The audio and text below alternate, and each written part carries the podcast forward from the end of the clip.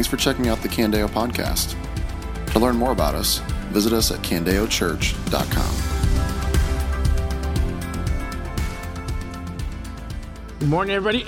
It's great to be with you. If we haven't met, my name's Stephen. I'm one of the pastors here. And as Christine just read for us, we'll be in Titus 2 this morning. So I grew up and I went to Southeast Polk. I have three brothers. All four of us were on the Southeast Polk wrestling team. And one of my favorite traditions for Southeast Polk wrestling is a thing that we call Ram City. So, Ram City on Wednesday nights after practice ended, you'd have a wrestling meet on Thursday night. And uh, let's just say we were going to Johnston to wrestle the Dragons, who we always beat. Dakota Jackson was a Dragon at the same time I was a Ram.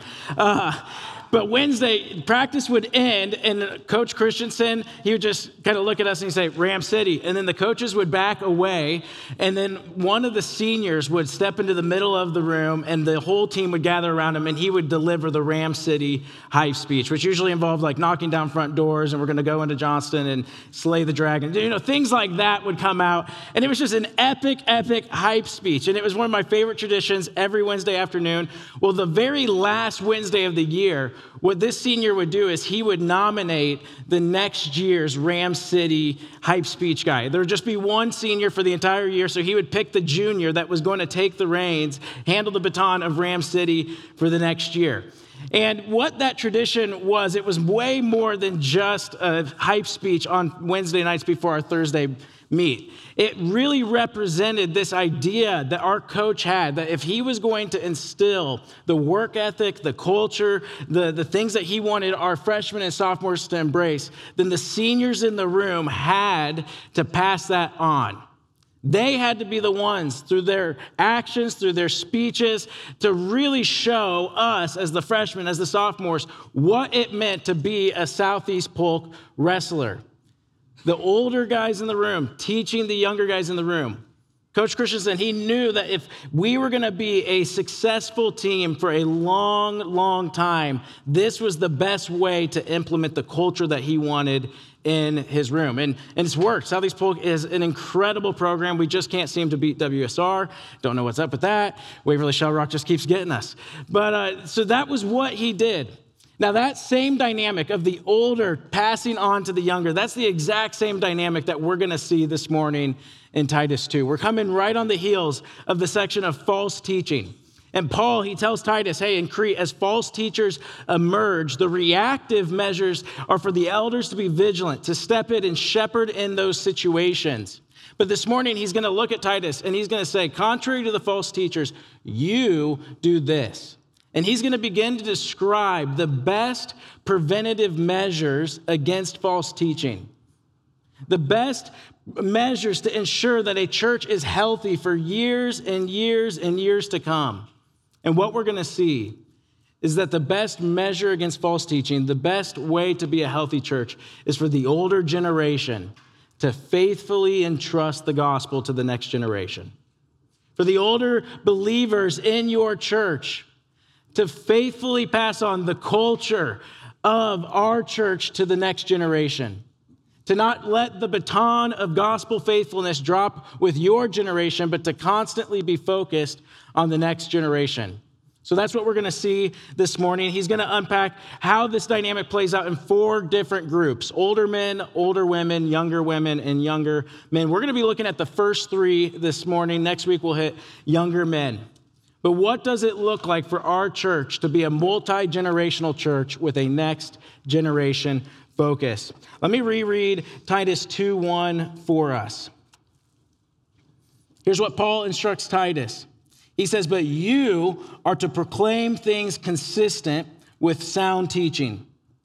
Older men are to be self controlled, worthy of respect, sensible and sound in faith, love, and endurance. In the same way, older women are to be reverent in behavior, not slanderers, not slaves to excessive drinking. They are to teach what is good, so that they may encourage the young women to love their husbands and to love their children, to be self controlled, pure, workers at home, kind, and in submission to their husbands, so that God's word will not be slandered.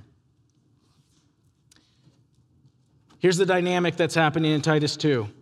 You've got older believers encouraging, teaching younger believers. We'll see next week as we continue in verses 6 and 8 that Titus was to be an example to the younger men. This is the dynamic that is to be present in the church, multi generational passing on gospel faithfulness to the next generation. So before we dive in to each of these three first groups, I want to pull back and just talk about what does it mean to be a next generation church or a multi-generational church with a next generation focus. That's one of the key value statements that we have at Candeo. What does that mean? Well, there are two key elements in that statement. First, multi-generational. Second, a next generation focus. So why multi-generational? Well, for a, ch- a church family to be healthy, we need every generation represented. It's not enough to just have a kind of one slice of kind of a demographic, age demographic. We need to have every generation represented. Just like a healthy family has three, four, maybe even five generations present in the life of that family at any time.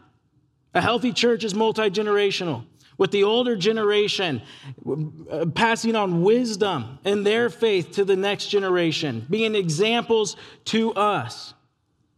And then also, though, with a focus on the next generation, faithfully entrusting sound teaching to the upcoming and emerging younger generation. This is one of the greatest protections for the church the older entrusting the gospel to the younger. It's this dynamic that keeps a church from dying as one generation teaches the next. And that is why we are focused on the next generation as a multi generational church. Paul knew this was one of the greatest preventions against false teaching, against a church decaying. So that's why we constantly say that's our value here. Now, when it comes to the next generation, historically, there's been two approaches that the church has taken. You might be asking, why is this so important? Why is this one of our key values? Well, we've seen two approaches historically taken, and both have consequences. Here's the first approach that churches have typically taken when it comes to approaching the next generation. The first approach is a church family against the next generation.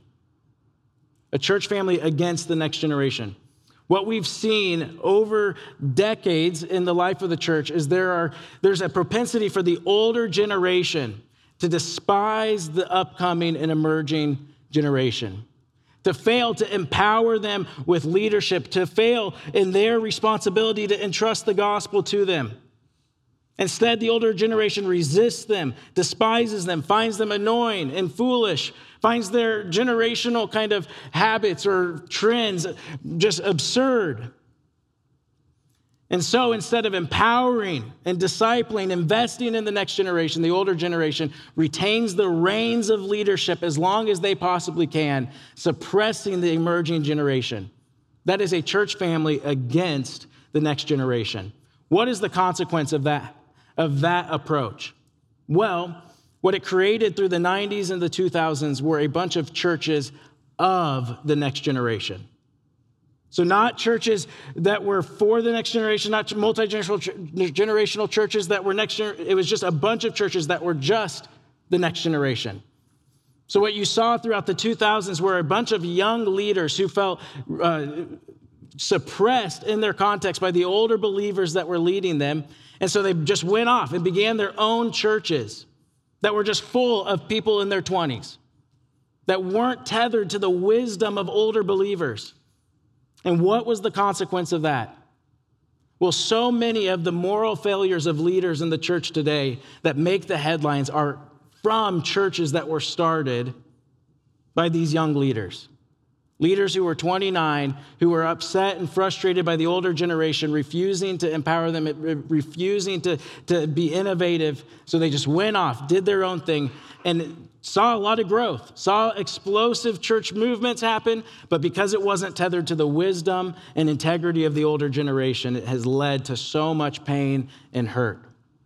There are news stories after news stories over the last decades of churches like this leaders who didn't have the voice of wisdom in their life. There weren't just consequences for the churches of the next generation, there were also consequences for the older churches that refused to empower and f- be focused on the next generation? Why are there so many churches that are small with their mortgage paid off that have seeped into irrelevance? Small churches that are only, the only people there are the older generation. There's no vibrancy, there's no life. It's because in their refusal to empower, invest, and disciple the next generation, they began to decay. No relevance, no vibrancy. That's a church family against the next generation. The second approach is better, but it still has its consequences. Here's approach two a church family with the next generation. A church family with the next generation. The next generation's present. There's youth that attend, there are college students that attend, there are young families that attend. They are there, but the ministries to them are little more than just there. They're not the heartbeat of the church. Maybe they offer a youth group, but it's just kind of off in the youth group room, and that's kind of where it stays. But the church isn't oriented around how do we invest in the next generation. They just say, hey, we have a youth group that's for you, and we're just glad that you're here. We have you, and they feel like that's enough. What is the consequence of that? Well, the consequence is that 66% of students walk away from the church at graduation. Lifeway Studies did a research uh, study back in 2019 and surveyed young adults who had been a part of a church growing up. And they found that 66% of students who grew up in the church, who at one point regularly attended the church, would walk away when they moved to college. Here are the top five reasons that these uh, former students gave. 34% said, I left the church because I moved to college and stopped attending. 32% said church members seemed judgmental. 29%, I didn't feel connected in my church. 25%, I disagreed with their stance on political and social issues. 24%, work responsibilities prevented me from attending. Here was the conclusion from the Lifeway study. They said, for the most part, people aren't leaving the church out of bitterness, the influence of college atheists, or the renunciation of their faith. What the research tells us may be even more concerning for Protestant churches. There was nothing about the church experience or faith foundation of those teenagers that caused them to seek out a connection to a local church once they entered a new phase of life. The time they spent with activity in the church was simply replaced by something else. They were there, but that's all. There was no real connection. Maybe they had the activity of youth group. Maybe they had the activities of VBS. Maybe they had the activities of church camp, but they were just activities. No real connection. And so what happened? Well, as soon as they moved, they walked away. What's the solution? We need a third approach. And here's the third approach it's to be a church family for the next generation. Not against, not with, not of, but for. A church family for the next generation. We have to be a church that engages the emerging generation, and that includes one year olds to 13 year olds to 18 year olds to 24 year olds to 29 year olds with dad, with 29 year old dads trying to figure it out. We need you.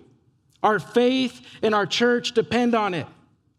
So, this is the big question then how do we become a church family for the next generation?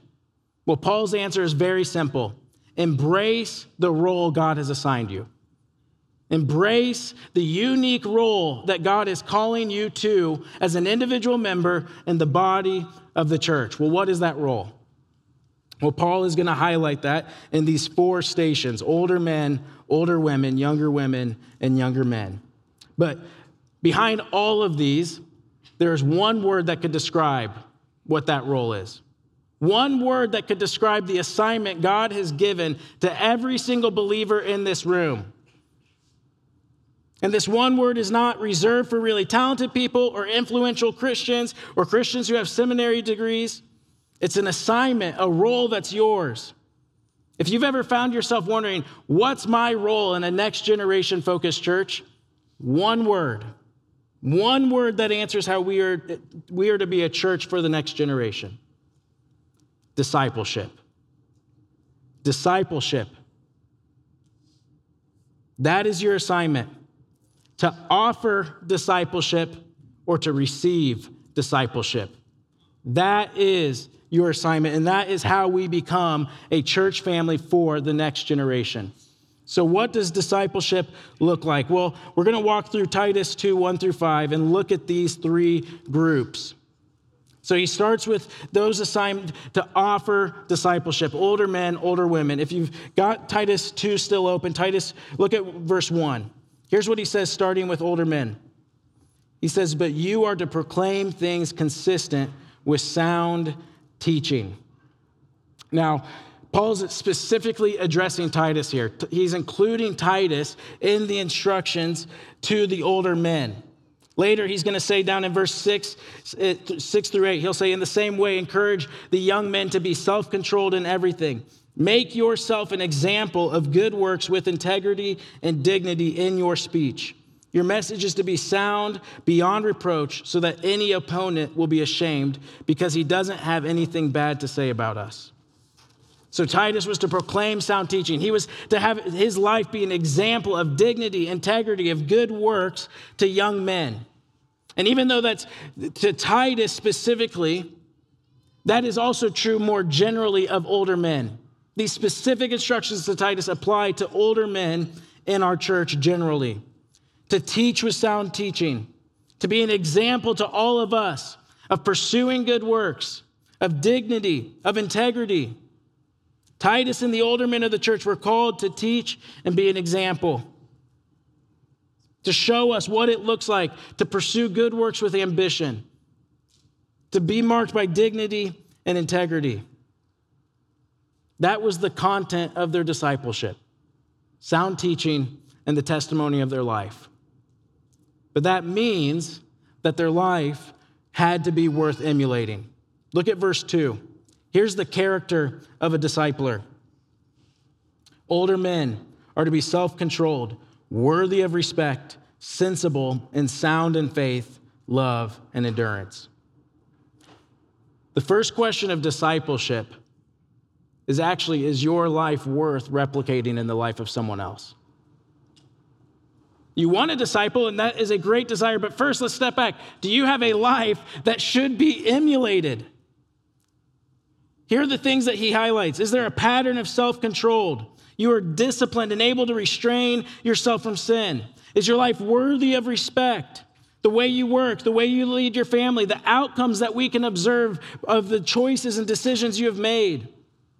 Is it worthy of respect? Are you sensible, wise, and understanding, level headed, and able to bring counsel and advice, make sound decisions? Are you sound in faith, love, and endurance? You have an intimate faith with Christ. It's sound. You have a healthy relationship with Him. Love, you are marked by gentleness, compassion, a care and tenderness towards other people. Endurance. The course of your life has demonstrated endurance and faithfulness. Now, Paul is not saying you have to be perfect in these. But what he is saying is that we should be able to observe in you that these are a pattern of your life. So if someone looked at your life, are these the characteristics they would see if you're an older man? Can you legitimately say to others and to young men, follow my example of integrity and dignity? See how I pursue good works. Older men, you are our fathers of the faith. We need you. We need to see your life, to see the example of it, to be encouraged by it. We need your wisdom. We need you to teach us sound doctrine, sound teaching, things that are consistent with sound teaching. Embrace your call, embrace your assignment to disciple us. Older women, he starts with the character of the discipler. Again, verse 3, it says, In the same way, older women are to be reverent in behavior, not slanderers, not slaves to excessive drinking. Once again, Paul is highlighting that the most effective tool in the discipler's tool belt is the character of their life. This is true in parenting, right? What is so often said? The ways our kids learn are often caught, not taught. That's also true in discipleship. Teaching is important, but the greatest impact is having proximity to someone's life that is worth emulating. For older women, Paul specifically highlights reverent behavior, avoiding slander, and not being a slave to excessive drinking. Reverent behavior. You live with an awareness of God and His holiness. Your behavior is shaped by that awareness not slanderers. You avoid the sin of spreading false gossip. Not slaves to excessive drinking. Once again, self control is present. Self control is going to be present for all four groups. You have the ability to restrain your desires, you have the ability to exercise self control over alcohol. The way you interact with alcohol should inspire others because of your ability to control it. So that's the character of the discipler. What's the content of the older women? Look at the end of verse 3. They are to teach what is good. Disciple, teach. Older women, teach what is good. Now, what are you to teach? Look at verse 4. So that they may encourage the young women to live, to love their husbands and to love their children, to be self controlled, pure, workers at home kind, and in submission to their husbands, so that God's word will not be slandered. What are you to teach?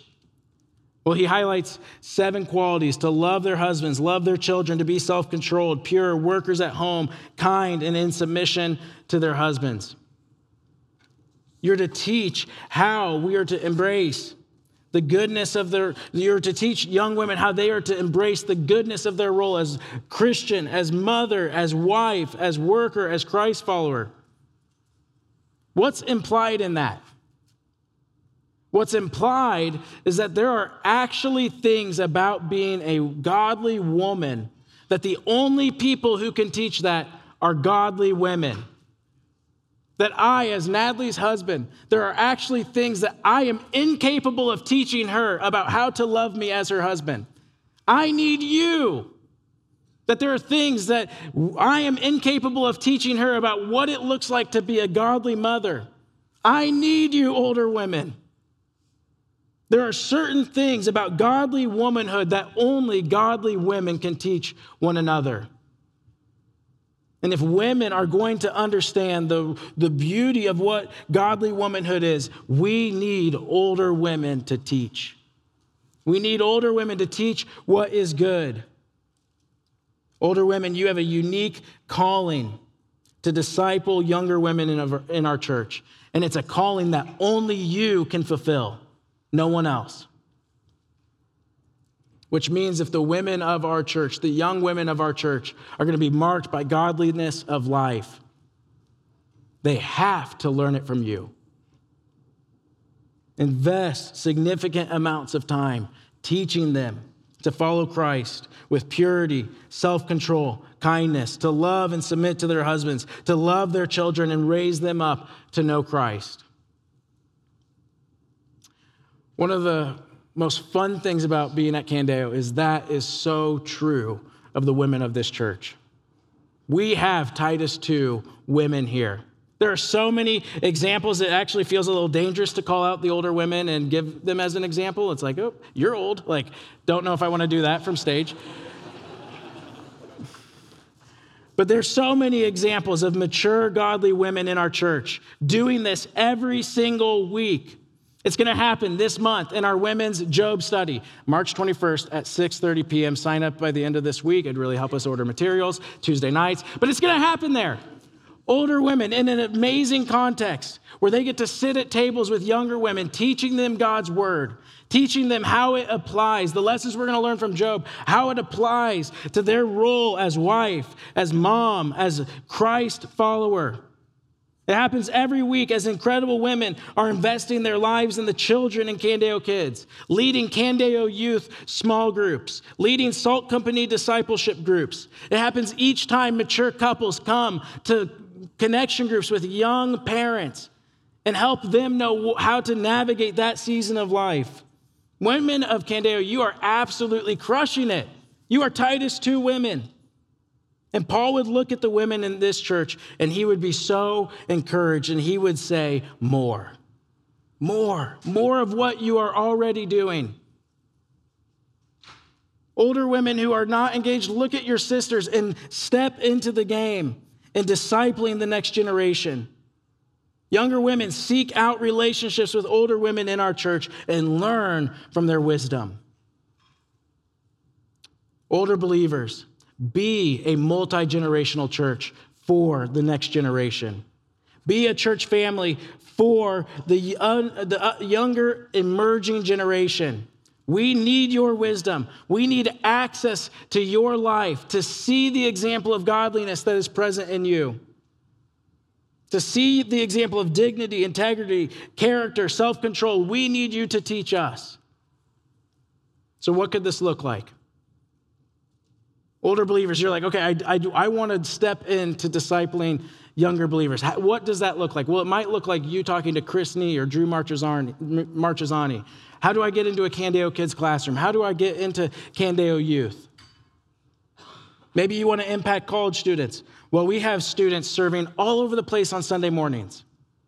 What if next time you're on welcome team with a college student, you just invite them to lunch and say, hey, can I take you to coffee and hear about what's going on in your life? Or you're serving in Candeo Kids with a college student, you can talk. Like they're two, like they're two year olds. They kind of know what they're doing. Like you can talk to that college student and be like, "Hey, like tell me about your life. Get to know them. Invite them to coffee."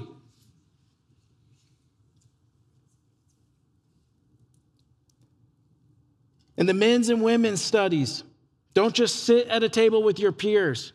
Shake it up. Sit with some students. We will have college students at the Job study. What would it look like for you to intentionally go sit with them, get to know them, open scripture with them, and teach them? Here's another way we need, as a church, eight new connection groups to start this summer. And for some of you, as great as the relationships you have present in your connection group right now among your peers, some of you need to see a greater mission to disciple the younger generation and say, Man, I love my friends. But I'm in the older generation and I want to leave a legacy for the gospel. I'm going to start one of these eight connection groups this summer. Look, if you're in the older generation, we absolutely want you to be cared for and loved, known, and have friends here. But we also need you to disciple us. What would it look like for you to step away from your connection group to start a new connection group where you began to teach us what it looks like to follow Christ? Older men, what would it look like for you to carve out one lunch a month, two lunches a month, where you pulled aside a young dad and just encouraged him, heard what tensions he's facing, heard, hear what's going on in their marriage, in their family? You might say, Well, I don't know any young dads. Well, okay, if you've got kids ages five or younger, would you just raise your hand real quick? Like, literally, would you just raise your hand if you've got a kid five or younger? Okay, older men, take note. Hands up, hands up. Keep the hands up. Older men, take note. Here's your lunch appointment for the mar- month of March, okay? Like, seriously, take advantage of the context where we are, have multi generational expressions. Don't just play the victim card like, oh, I don't know, it's not super easy to meet people. You're a 60 year old man. Like, come on, like, just go meet a young dad. Can I take you to lunch? Yes, is gonna be the answer. If anyone offered me any food, I'd say yes. Like, this is not hard. We want to create avenues and pathways that this make, that makes it really easy to do this. But it also is super simple. Don't make it harder than it needs to be. Take Jacob Dubin out to lunch this month and just say, "Hey man, like what's it like? How's your sleep? How's your marriage?" Like Jacob would love that. And older men, we need you. We need you. We need you. Older women, we need you. My wife needs you. There are things that only you can teach us. Don't be content to be a, a, church family with the next generation. And don't you dare be a church family against the next generation. Be a church family for the next generation. Embrace your assignment to disciple.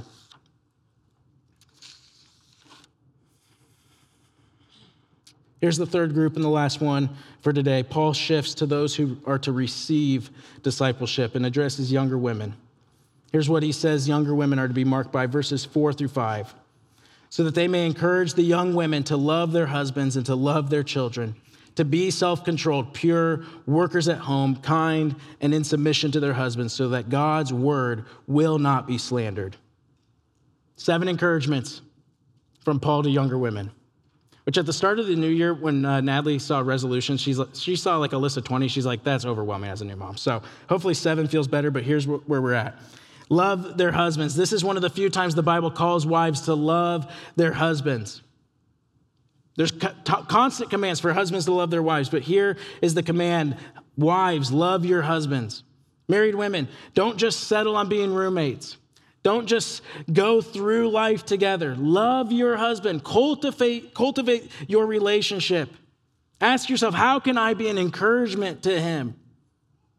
Love your children. That one feels obvious, but it's so important. Love your children.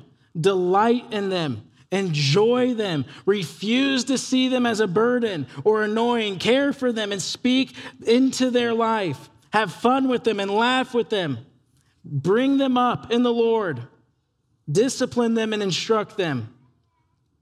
Be self controlled. This virtue appears, like I said, in all four groups. It's just such a mark of godliness. Control your desires. Be disciplined. Pure in your godliness and in your character, pursue purity. Avoid sin. Be workers at home. Don't get hung up on this. Paul is not saying this is the exclusive place to work. He just led Lydia to Christ in Philippi, who was a dealer in purple, uh, purple cloth, a woman of great career. He worked with Priscilla, an entrepreneurial woman who made tents. He knows that women work, and women were working in the first century. But what Paul is saying is have a vision for your home. Mothers, you have a unique stewardship inside your home to see that as your primary vocation in this season. Steward that calling well. Embrace that unique stewardship. Kindness, young women, cultivate kindness and gentleness. Are you a life giving presence in every sphere that you enter? Lastly, be marked by submissiveness to their own husbands. Respect and honor the unique stewardship God has given your husband in your home. He's given him the role of leader.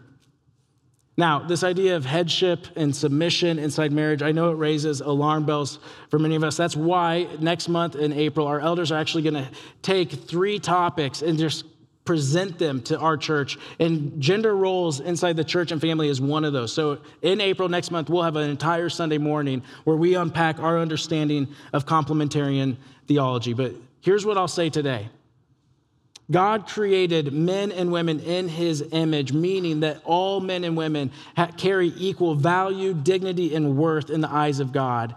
And he assigned them unique roles, specifically in the life of the church and the home. That is a summary of complementarian theology equal in value, dignity, and worth, and a unique role inside the church and the home. He's called men to lovingly lead their families, to follow in the footsteps of Christ, who laid down his life so that the bride, his bride, the church, could flourish. And he's called women inside their marriages to take on the posture of the church, who submits to Christ. Men and women, husband, wife, two equals. The husband serving his wife through his leadership, and the wife serving her husband through submission.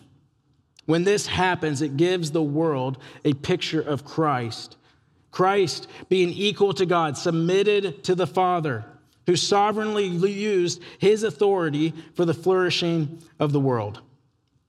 Those are the instructions to the younger women. Okay, now step back again. Why? Why does Paul want these, this dynamic to be present in the church? Well, what is the last thing that he says to younger women? so that God's word will not be slandered.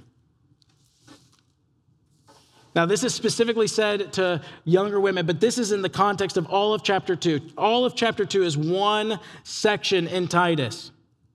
And this idea of how we function as a church family will come up multiple times. The idea will come up again, verse 8, with Titus' character and dignity, leaving the opponents nothing to accuse him of. Verse 10 again, as slaves and masters relate to one another in a godly way, they will adorn the teaching of God. What is the point Paul is making in all of chapter 2? The point he's making is nothing has more potential to reveal the beauty of the gospel than a family. That is true for a human family, and that is true for a church family. Which means the issue of being a church family for the next generation is not optional. Discipleship is not optional. Embracing your assignment in the family is not optional. A family gives the world a tangible picture of the gospel. Nothing else can adorn the gospel like a family. It can show its beauty. Why? Well, think about what's true in a healthy church family love, love that goes beyond worldly divisions and classes forgiveness and grace, members who aren't self absorbed but selfless, sacrifices the older generation cares and disciples for the younger generation, unity, not allowing silly myths and genealogies to divide us, but uniting under Christ. The dynamics of authority and submission as, godly, as the godly fathers of the church lead us, and we as the members joyfully submit to them. And the church embracing its mission to the world to send and to seek after the lost and brokenhearted. What does a church become when all those things are true? A picture of God Himself. Who is God? Well, the triune God, there is love, an eternal love that is present between the Father, the Son, and the Spirit. Within the Trinity, not one member is, orient, is the orienting center, but they revolve one another, creating what C.S. Lewis referred to as the dance of the Trinity. Each person glorifying and being glorified by the others. Three distinct persons, yet they are unified as one God, unity. The beauty of authority and submission is seen as the Father sovereignly uses his authority for the flourishing of others in the world. The Son, though equally God, joyfully submitting to the Father's authority. The Spirit magnifying the beauties of the Son to exalt him and shine a spotlight on Christ, not himself.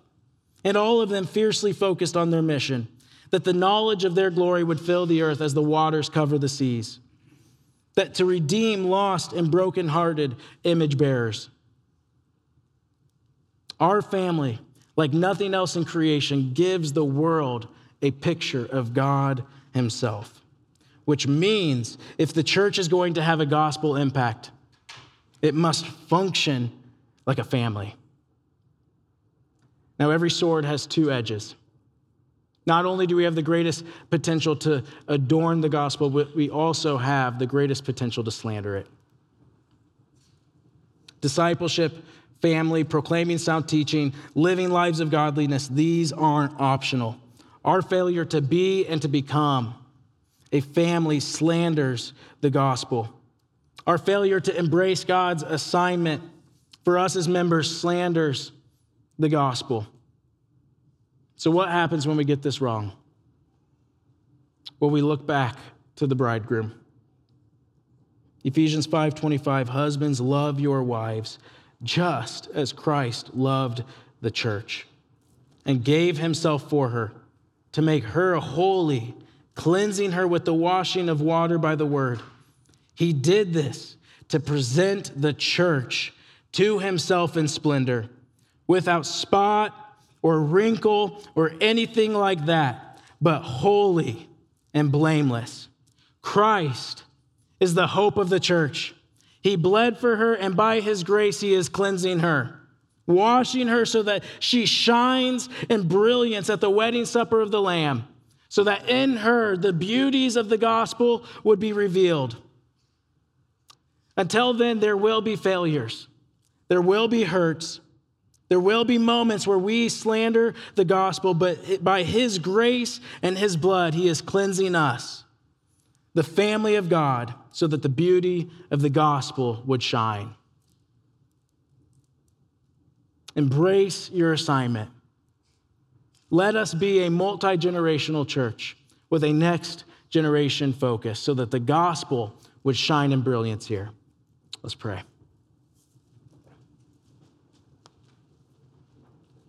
God, we pray that our church would give the world a picture of you, of your love, of your unity, of your covenant relationship that you have within yourself, and the grace that you have shown us. God, let us be a church family that is marked by the qualities described in Titus 2 a church marked by dignity, integrity, a godliness of our lives, and a church that is not content to let the gospel baton drop with our generation, but to, be, but to remain focused on entrusting the gospel to the next generation, generation after generation. And God, thank you for the hope of Christ that though we will fail and get this wrong from time to time, God, it is you that are cleansing us and washing us by your word to make us holy and blameless in your presence. Lord, we love you. Amen. This has been a message from Candeo Church. To learn more about us or to hear more messages, visit us at candeochurch.com.